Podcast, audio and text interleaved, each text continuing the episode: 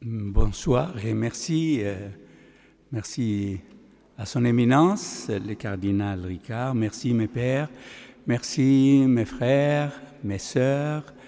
Euh, merci d'être venus aujourd'hui euh, pour, euh, pour m'écouter dans cette ville que je visite pour la première fois. Et malgré que je connais un peu la France, euh, j'y ai vécu six ans pendant mes études et Et je vois que, que les échos de, de ce qui se passe dans le monde euh, nous poussent aujourd'hui à, à essayer de réfléchir ensemble, parce que depuis, euh, depuis le treize novembre dernier, avec ce qui s'est passé à Paris, euh, personne n'est à l'abri de, du fanatisme, euh, de l'extrémisme, euh, avec... Euh, Avec ce qui s'est passé, euh, euh, bien sûr, vous, vous lisez, vous entendez, vous, vous voyez euh, comment les gens réagissent et, et comment euh, peut-être ça aura des impacts encore beaucoup plus grands sur la politique de ce pays. Mais je crois qu'en tant que chrétiens, nous avons notre, notre particularité euh, à regarder Le, le méchant et le mal qui est fait euh, d'une autre façon. Euh, nous sommes, depuis juin deux mille quatorze, vraiment en plein, euh, en plein tsunami, en plein, en plein volcan. Et, et vous pouvez imaginer que, que les chrétiens d'Irak euh, partent. Et je crois que parmi vous, il y a aussi des chrétiens d'Irak qui sont là, qui m'écoutent, qui ont émigré. Depuis dix ans, douze ans, depuis l'invasion américaine, nous avons perdu euh, à peu près les deux tiers des chrétiens d'Irak. On n'était pas déjà très nombreux. On formait que trois pour cent de la population d'Irak, un million et demi, mais aujourd'hui, on est moins qu'un demi-million. Et... Et ça nous fait de la peine, parce que nous sommes une église très ancienne. Nous sommes les, nous sommes les enfants de, de, des apôtres. Saint Thomas, apôtre, a évangélisé notre pays, la Mésopotamie. Il a laissé deux des disciples, des soixante-douze disciples en Irak. Notre liturgie est orientale. Elle s'appelle la liturgie de Addaï et Mari, les deux disciples du Christ. Nous parlons toujours l'araméen. Les, plus que la moitié, sinon deux tiers des, des chrétiens d'Irak parlent araméen encore, la langue qu'a utilisée Jésus. Nous prions en araméen ancien et nous parlons en araméen vernaculaire, populaire, simplifié. Et, et la fierté et l'appartenance à cette Église fait que quand on a un gros passé derrière soi, on a beaucoup de mal à, à, à supporter le présent et à penser à l'avenir. Dans, dans cette majorité musulmane de cette région et de ces pays-là, nous avons essayé de, de faire, de dialoguer. Nous avons servi notre pays et les chrétiens sont excellents en deux choses surtout, l'éducation et la santé, des hôpitaux, des médecins. En deux mille trois, les, les chrétiens ne formaient que trois pour cent de la population, mais les médecins chrétiens faisaient quarante pour cent des médecins irakiens. Les ingénieurs, les architectes faisaient trente-six pour cent des ingénieurs, des architectes irakiens. Et les, les chrétiens ont vite adopté la modernité, appris des langues. Ils ont, ils ont un niveau d'illettrisme qui est le plus bas du pays, surtout chez les femmes. Ce sont les, les, mes frères les dominicains qui ont introduit la première imprimerie en dix-huit cent cinquante-neuf. La première imprimerie en Irak. Parce que l'Irak faisait partie de l'Empire ottoman. Et les hommes de religion de l'Empire ottoman interdisaient l'imprimerie. Jusqu'à dix-sept cent quatre-vingt-dix, Istanbul n'avait pas d'imprimerie. C'était interdit. Et, et l'imprimerie des pères dominicains a servi tout le monde. Elle a imprimé en cinq langues. Elle a, elle a publié plus que sept cents livres jusqu'à qu'elle soit détruite à la Première Guerre mondiale, quand les, les Ottomans, les, les Turcs, se sont retirés de Mossoul. Les pères dominicains ont fondé des écoles. Ils ont ouvert des dispensaires. Les chrétiens d'Irak ont, ont vraiment aimé ce pays et c'était le leur, puisque tous les autres sont des, des envahisseurs ou des réfugiés. Et aujourd'hui, avec ce qui se passe dans la région, on est acculé à, à partir de notre pays. Même si l'Église essaie de dire aux gens, c'est notre pays, restez, essayez. Mais c'est difficile quand les gens ont peur et quand les gens sont inquiets pour leurs enfants et pour leur avenir. Alors,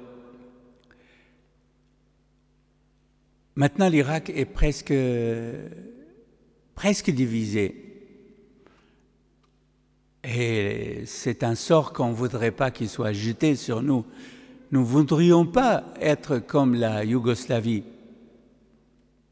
Un petit pays de deux cent mille kilomètres carrés qui devient huit pays, huit, huit États.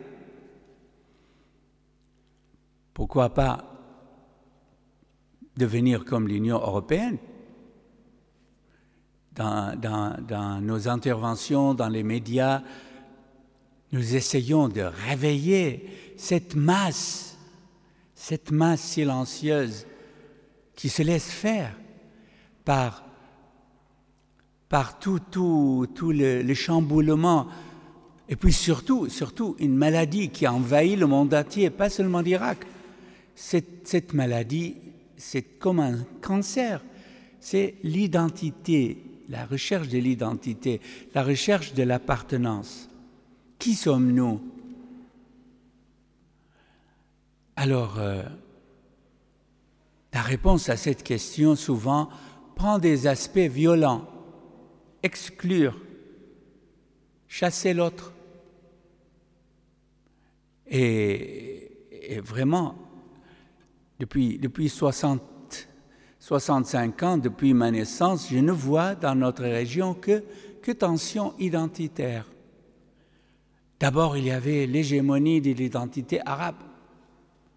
Le parti Baas a régné trente-cinq ans. Il nous a gavés de slogans identitaires. Les Kurdes ont été persécutés, il y a eu, il y a eu des, des charniers. Les Kurdes ont beaucoup souffert. Les chiites, parce qu'ils n'étaient pas sunnites, ils ont beaucoup souffert. Les Iraniens, on a fait la guerre à l'Iran pendant huit ans. On a envahi le Koweït.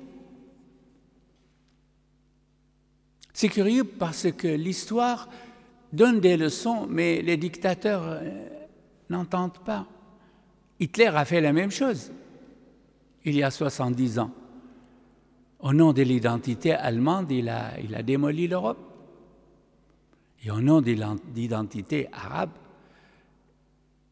euh, les bassistes ont démoli l'Irak. Il ne faut pas regarder ce qui se passe actuellement. Il faut reculer un tout petit peu pour essayer de, de comprendre ce qui s'est passé dans notre région. Et pourtant, Dieu sait que notre région est un creuset. Tout le monde est venu. Nous sommes, nous sommes une, une région de passage. Si vous regardez l'histoire de France, c'est l'Orient représentait une séduction extraordinaire. Savez-vous que les premiers dominicains, le premier dominicain qui est arrivé à Bagdad avait pris l'habit à Saint-Dominique. Il y a eu un couvent à Bagdad qui a duré au moins onze ans, en douze cent quatre-vingt-sept. L'Orient, c'est la route de la soie, c'est Marco Polo, c'est, c'est le charme toujours de cette région qui est traversée par tout le monde. C'est les empires abbassides, c'est les, c'est les empires oumayyades, c'est, c'est l'écriture, c'est Babylone, c'est Ninive, c'est la Bible. Les deux tiers de la Bible sont écrits chez nous. L'exil n'était pas mauvais pour l'évolution de la religion biblique. C'est, c'est, c'est à cause de l'exil que le judaïsme est devenu une religion internationale. Ils ont vu qu'ils sont appelés à convertir les autres peuples. L'universalisme vient de l'Irak, de la Mésopotamie. Ces peuples-là, aujourd'hui, traversent peut-être la crise la plus dure de leur histoire. J'ai dit ça au mois d'août deux mille quatorze, quand Daech ou Isis ou État islamique a, a envahi Mossoul, ensuite a envahi la vallée de Ninive. Ils nous ont chassés de treize localités chrétiennes, entre villages et grandes villes, cent trente mille habitants. Ils se sont réfugiés dans nos régions, que ce soit à Kirkouk, à Soleimania ou au Kurdistan irakien. C'était la première fois que ça arrivait. La première fois qu'à Mossoul, depuis quinze siècles, il n'y avait pas de messe le dimanche. Et ça, c'est une grande désolation pour nous. Qu'est-ce qui se passait de l'autre côté de la barrière? Peut-être parfois on était tenté à être un peu enfermés sur nous-mêmes, à nous occuper de notre propre, euh, nos propres problèmes. Mais ça grouillait là-bas, de l'autre côté.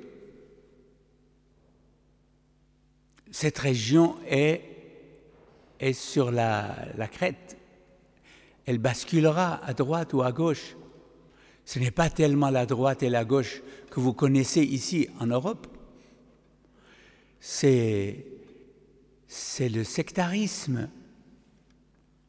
Ce n'est pas chrétiens et musulmans, puisque les chrétiens sont minorités et ils sont... Ils sont en train de disparaître. Mais le danger ne vient pas d'une guerre interreligieuse. Le danger vient d'une guerre interconfessionnelle.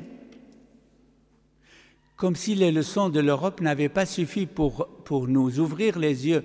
La guerre de religion, la guerre protestante-catholique. Les guerres n'ont pas besoin de justificatifs pour, pour être déclenchés. Et la violence que nous avons vue a pris un aspect différent et nouveau. C'est vraiment une guerre de terrorisme qui terrorise toute la planète. Parce que quand vous voyez des gens égorgés devant la caméra, des... on a vu des horreurs qu'on ne peut pas revoir une autre fois. N'importe qui dans la planète qui a un iPhone ou iPad, il tremble. Et ça entre dans toutes les chambres, dans toutes les maisons, partout dans le monde. C'est vraiment, c'est vraiment quelque chose de nouveau. Les nouvelles ne mettent pas plus d'un instant à arriver. Alors, il y a quelque chose de nouveau. Nous avons vécu, la plupart de vous ont connu la guerre froide. Mais ce que nous vivons aujourd'hui n'est ni chaud ni froid. C'est quelque chose de nouveau. Alors quand Paris est attaqué, quand Madrid est attaqué, quand Charlie Hebdo est attaqué, on essaie de comprendre. Mais la question est, pourquoi ces gens-là en veulent? Qu'est-ce qu'on va dire à nos enfants?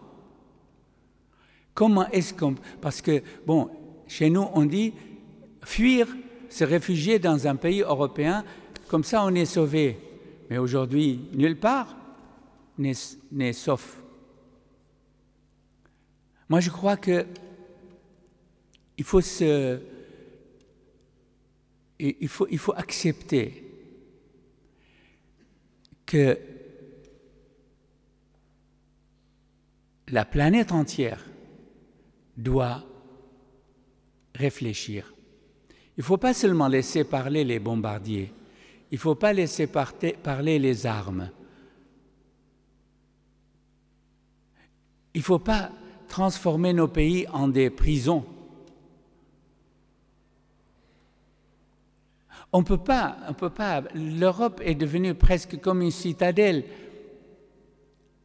trente mille personnes se sont noyées en Méditerranée, essayant de, d'arriver par Lampedusa ou par les îles grecques. Il y a une psychose qui est, qui est ambiante, et puis une morosité qui est ambiante. Il ne faut pas que ça, ça s'installe. En tant que chrétiens, nous savons qu'il y a devant la méchanceté et devant la, la difficulté, nous avons des armes, nous avons l'espérance, nous avons l'amour et nous avons la foi. Mais il faut mettre ça en pratique. Comment mettre ça en pratique et qu'est-ce qu'on va faire? Alors souvent Jésus, quand il savait que les choses étaient trop difficiles à comprendre, il disait un verre d'eau peut changer. Un morceau de pain peut changer. Vous savez, quand, quand nous disons la messe et nous communions un tout petit morceau de pain, ça n'a aucun poids. Mais pour nous, ça a le poids de, de, de, la, de l'univers. C'est tout Dieu qui est là-dedans. C'est pas rien quand on dit qu'avec un tout petit morceau de pain, on peut recevoir Dieu. Et ça, on l'oublie souvent parce que nous sommes un peu gâtés, nous sommes trop riches de livres, de connaissances, de, de, de, de, de spiritualité. Mais la moitié, plus que la moitié de la planète, meurt de faim. Meurt de faim spirituelle, culturelle, éducation. Et moi, je vois que ce qui se passe dans notre région, c'est presque... Il y a, il y a une, une, la conséquence de, la, de l'inculture. Nous n'avons jamais dans notre région du Proche-Orient traversé une période où il y avait autant d'illettrés. Et justement, ces fanatiques défendent aux filles, par exemple, d'aller à l'école. Vous savez que la, la, la fille pakistanaise qui a reçu une balle dans la tête et qui n'est pas mort, Malala, a, pr- a reçu un grand prix l'année dernière. Une fille de, c'est la première fois dans l'histoire où une fille de quinze ans reçoit un grand prix international. On lui a tiré dessus parce qu'elle voulait aller à l'école. Donc il y a des peuples qui sont terrorisés. Il y a la moitié De la, de la société qui est terrorisée. La femme ne, ne doit pas seulement se voiler, elle doit s'enfermer dans la maison, elle ne doit pas aller à l'école, elle doit seulement faire des enfants. Quand on dit ça se passe chez eux, ils sont libres de faire ce qu'ils veulent, ce n'est pas une bonne réponse, parce que vous les aurez ces gens-là chez vous ici. Ils vont venir, ils sont là. Ils prêchent ça. Il faut se réveiller, réveiller la planète, qu'il y a des gens qui prêchent que l'homme ne doit pas apprendre, que l'homme ne doit, ne doit pas étudier, que l'homme ne doit pas se cultiver, que la femme n'est pas l'égale de l'homme. Il y a des idées qui sont plus dangereuses que les bombes. La guerre, ce n'est pas entre le pays qui, qui a du nucléaire ou du non-nucléaire. Le fanatisme est plus dangereux que la bombe atomique. Regardez tous ces jeunes. C'est dommage. Des jeunes qui se font sauter tous les jours, par centaines. Ils ont subi un lavage de cerveau. Mais ils sont contemporains à nous, c'est des jeunes, comme vos, comme vos jeunes. Les, les Isis, les Daech, je n'ai jamais vu un, un Daech ou un Isis avec des cheveux blancs. Jamais. Ils sont tous entre vingt-quatre ou trente ans, vingt, vingt-quatre, trente ans. Moins que trente ans, toujours. Ils veulent, ils veulent occuper la planète. C'est ça le danger. On a connu des, on a connu des hordes, des hordes au cours de l'histoire. On disait que Attila, derrière les, les, derrière, euh, les sabots de son cheval, l'herbe ne poussait pas. Aujourd'hui, on peut dire que l'Isis, là où il passe, l'école est fermée. Et les huit millions de, d'habitants qui sont sous la férule, le, le, le, l'occupation de Daech en Syrie, moitié de la Syrie et le tiers de l'Irak, les huit millions, vraiment je les plains. Et ils commencent à regretter d'avoir accueilli ces hordes. Vraiment, il faut... Il faut Il faut d'abord, d'abord se concentrer et prier, prier pour ces gens-là. Qu'est-ce qu'ils vont devenir quand on aura chassé ces sauvages ? Qu'est-ce, qu'on, qu'est-ce qu'ils deviendront ?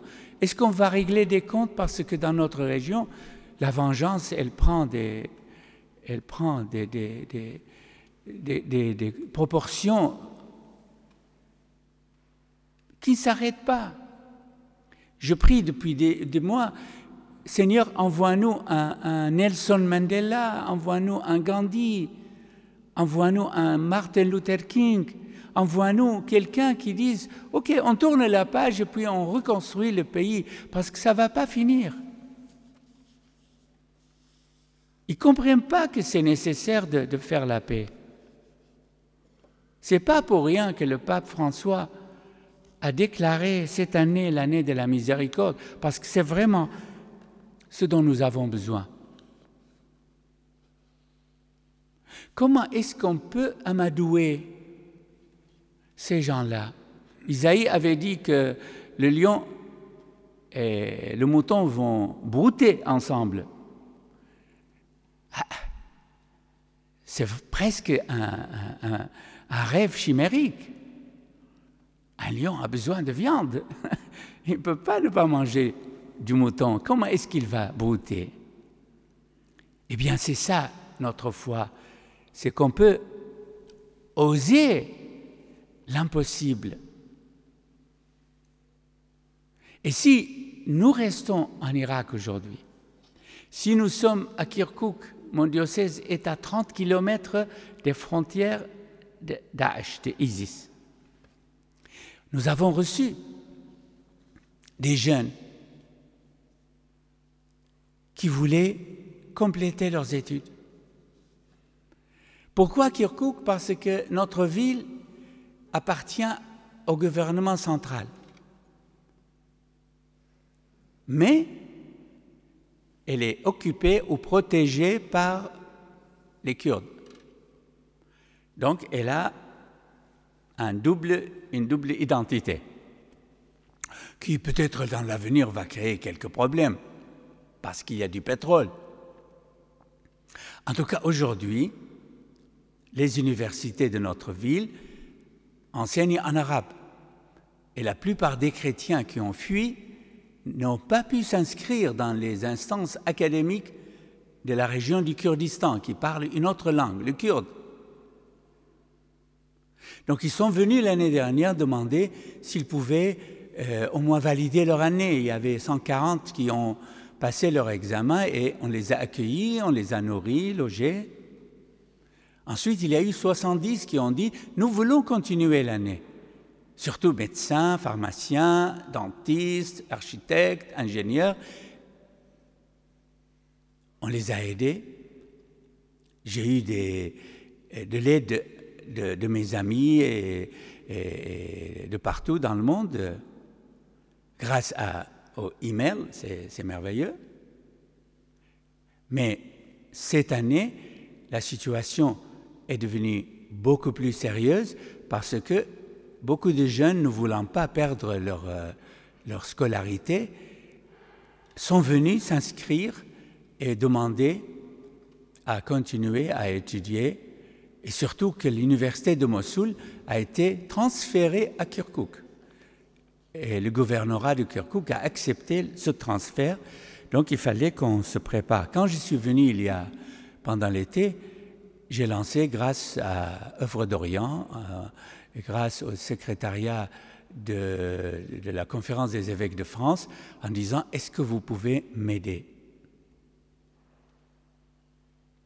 Et heureusement, il y a quelques jours, euh, à Lourdes, les évêques de France, à l'unanimité, ont accepté cet appel. Ça, je leur, je leur rends grâce vraiment, parce que aider ces jeunes-là, c'est aider d'abord les chrétiens d'Irak à rester, et à rester en étant capables de servir, d'être présents de façon efficace. Ils seront dans quelques années des médecins, des, des pharmaciens, des architectes, et ils savent faire ça. Je vous raconte l'histoire d'une fille qui était en troisième année de médecine. Ses parents à Erbil lui téléphonent en disant « Nous avons obtenu du consulat de France à Erbil le visa pour émigrer en France. Est-ce que tu viens avec nous ?» Elle a dit « Si, je, je quitte mon université, mais qu'est-ce que je vais devenir en France? Je ne connais pas le français. Qu'est-ce que je peux faire? Il faut recommencer de zéro. » Elle a dit « Non, je ne viens pas. L'Église s'occupe de moi. D'ici trois ans, je serai médecin. Allez. » Ils lui ont dit mais, « Mais si tu ne viens pas maintenant, tu perds toute chance de pouvoir émigrer un jour. » Elle a dit « Je n'émigre pas. Je reste. » Quand j'ai vu cette fille, je l'ai félicitée en disant « Merci. Tu me donnes raison que ce que je fais est vrai et bon. » Nous n'accueillons pas seulement des, des, des jeunes chrétiens. Nous avons des yézidis, nous avons des musulmans, nous avons des mandéens. Et on essaie vraiment d'élargir, d'élargir notre aide. Et je crois que les jeunes répondent avec, avec beaucoup de, de sérieux. Vous savez, l'année dernière, je leur ai dit « Je ne veux rien de vous, même pas de me remercier. Simplement, s'il vous plaît, réussissez. » Et ils ont relevé le défi. Tous ont réussi. C'est merveilleux. Aucun n'a échoué. Et, et, et pas seulement les universitaires, parce que les, les petits aussi, dans notre école primaire de l'évêché, nous avons accueilli une trentaine de réfugiés. Parmi eux, il y avait une fille de neuf ans qui était venue deux mois en retard. Alors les institutrices lui ont dit « Écoute, essaie de, d'étudier avec, avec ta classe. Si ça ne marche pas, tu reculeras d'un, d'un degré. » Elle n'a pas seulement réussi dans sa classe, elle était la première. Et cette fille de neuf ans a son papa et son oncle kidnappés par l'État islamique. Et on n'a pas de nouvelles. Donc, cette force, elle est donnée aux jeunes, elle est donnée aussi aux enfants. La souffrance n'est pas toujours euh, elle n'est pas toujours une cause d'abattement. Vraiment, la souffrance parfois est une cause de résurrection. Et je crois que notre peuple pourra ressusciter, pas seulement les chrétiens, mais même les musulmans, qui nous voient, qui nous voient notre, notre espérance et notre joie de vivre. Nous sommes en contact journalier, médiatique, politique, surtout médiatique et politique, des, des interviews tout le temps, des articles tout le temps, on est sollicité tout le temps. Eh bien, c'est le même mot d'ordre. Espérer, lutter, maintenir notre, notre force, parce que les besoins sont énormes. Notre ville Kirkouk fait un million et demi d'habitants, normal. Il y a cinq cent mille réfugiés. Et ces cinq cent mille réfugiés euh, sont un poids très, très, très lourd sur l'infrastructure de la ville. Cet été, nous avions des pénuries d'eau. Chaque maison recevait de l'eau trois heures par semaine. Ils n'avaient même pas le temps de remplir les réservoirs. J'ai dû creuser deux puits, l'un dans la, la vieille ville et l'autre dans une, dans une banlieue où il y a une concentration de familles chrétiennes pour aider. Notre climat est dur, est dur comme notre peuple. Nous sommes des gens très durs parce que le climat est dur, très chaud l'été, et très froid l'hiver. Donc il faut aider, il faut habiller les gens, il faut, il faut, ils n'ont rien. Et surtout avec la baisse du pétrole, c'est encore pire. Avec la baisse du pétrole, l'État, l'État irakien est sur le bord de la faillite. Tous les malheurs euh, sont venus sur nous ces temps-ci, et malgré tout, on essaie De, de porter notre voix jusqu'à vous pour, pour essayer de, de, vous, de vous conscientiser sur ce que vivent les autres peuples qui sortent de, de décennies de guerre. C'est pour ça que la première chose que je vous demande, c'est vraiment votre prière et aussi votre réflexion. Et votre foi, qui est la même que la nôtre, nous, nous croyons que des moments aussi difficiles peuvent, peuvent pousser certaines personnes à faire le maximum. On n'a pas le temps à perdre. C'est pour ça que, grâce à, à ce que Faraj Benoît a fondé il y a cinq ans, cette Fraternité Irak, nous avons pu aménager l'école. L'école qui s'appelle Mariamana, ça veut dire Notre Mère Marie en turc.